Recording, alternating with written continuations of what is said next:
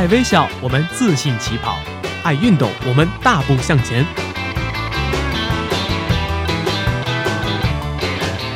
在这里，我们为梦想一起拼搏；在这里，我们为生活增添激情；在这里，我们用电波诠释体育，解说最实用的竞技技巧，报道最火热的体育赛事。每周精彩体坛盛况，我们与您一同分享。周三晚间，我们相约体育天地。我们相约体育天地。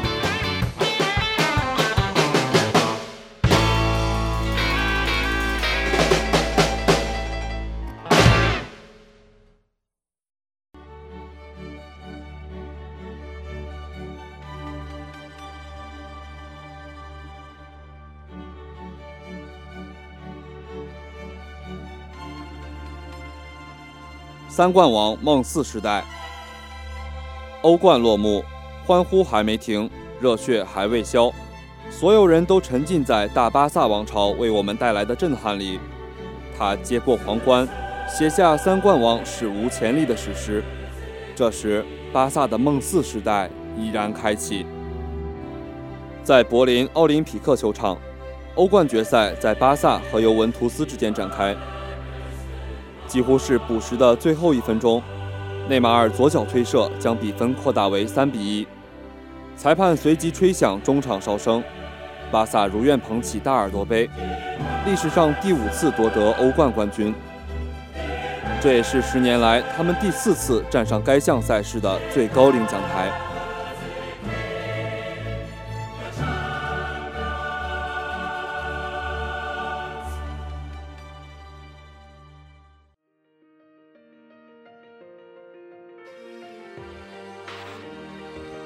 而2011年欧冠决赛破门后狂奔怒吼的一幕，这次并未在梅西身上上演。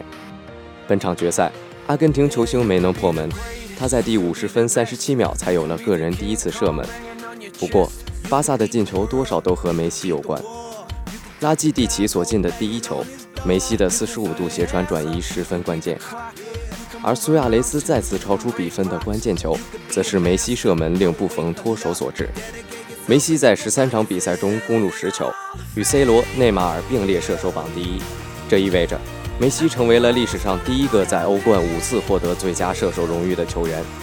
这个第一不仅是改制后的欧冠，还包括改制前的冠军杯。可以说，梅西成为了欧冠冠军杯旷古第一射手王。此前四次荣膺金靴，梅西是一口气在四个赛季连续完成的。零八至零九和一零至一一赛季，巴萨两次夺取欧冠，梅西分别以九球和十二球获得最佳射手。而在巴萨未夺冠的零九至一零和一一至一二赛季，梅西也是金靴。值得一提的是，最近八个赛季的欧冠最佳射手争夺都是在梅西和 C 罗二人之间展开的。C 罗在零七至零八、一二至一三、一三至一四赛季拿下金靴，梅西则单独拿了四次。另一次为今年两人并列分享，这和近年来世界足球先生的竞争情形极为类似。相比之下，无论是金球还是金靴，梅西都略胜 C 罗一筹。不过，在欧冠历史总射手榜上，梅西和 C 罗都是七十七球，并列第一。可以设想的是，下赛季两人在欧冠赛场的进球之争还将延续下去。但看起来，第四次拿到大耳朵杯的梅西对这样的胜利已经习惯。中场哨响时，梅西的表情相对淡定，他脸上露出笑容，与队友拥抱相庆。获得全场最佳的伊涅斯塔走过来，兴奋地将梅西抱起。阿根廷球星也只是淡定地笑笑回应。当哈维从欧足联主席普拉蒂尼手中接过欧冠奖杯并高高举起时，巴萨全队沸腾了。内马尔站在奖杯前蹦跳欢庆，第一次拿到欧冠的巴西人，此前就已迫不及待地亲吻了大耳朵杯。而梅西在领奖台上只是站在一旁，捧杯的那一刻，这位巴萨的头牌甚至不在镜头中。在领取奖杯前，梅西在场地内和队友们互相庆贺。在遇到主教练恩里克时，梅西再次露出笑容，并与后者击掌拥抱。年初的时候，两人之间爆出矛盾，现在看来，对荣誉的共同追求早已让两人化干戈为玉帛。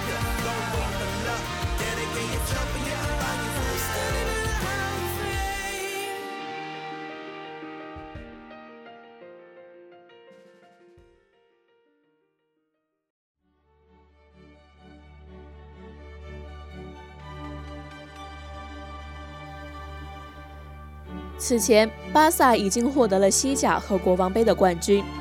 这场在柏林的胜利，让他们继2008到09赛季后再次夺得三冠王，成为第八支成就三冠王的球队，更是历史上首支两夺三冠王的球队，堪称史无前例。本场比赛之前，巴萨和尤文都有希望成就三冠王，这样的情况此前仅发生过一次，就是2010年的国米和拜仁。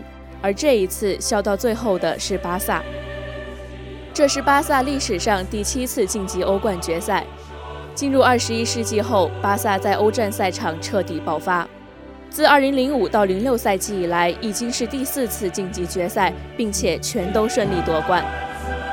除此之外，这场比赛是巴萨本赛季获得的第五十场比赛的胜利。五大联赛中没有任何其他球队能出其右。自从瓜迪奥拉离开之后，巴萨一度陷入没落。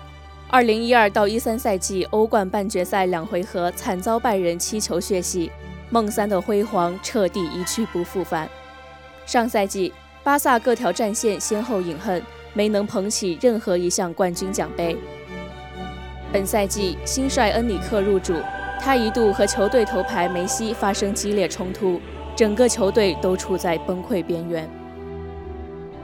但是令很多人没有想到的是，巴萨很快就站稳了脚跟，连战连捷，让球队重新找回了信心。二十天内连夺西甲、国王杯和欧冠的冠军，包括荷甲、英超、法甲、德甲和意甲的冠军都被巴萨斩于马下。昔日那支神挡杀神的宇宙队又回来了。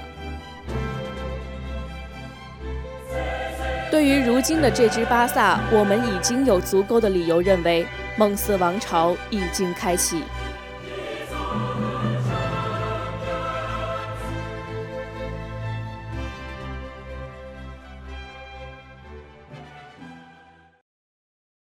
有时候体育可以这么玩儿，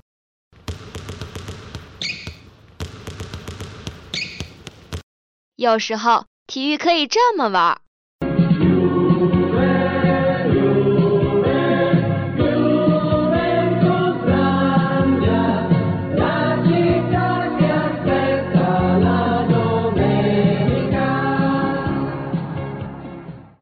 或者可以这么玩。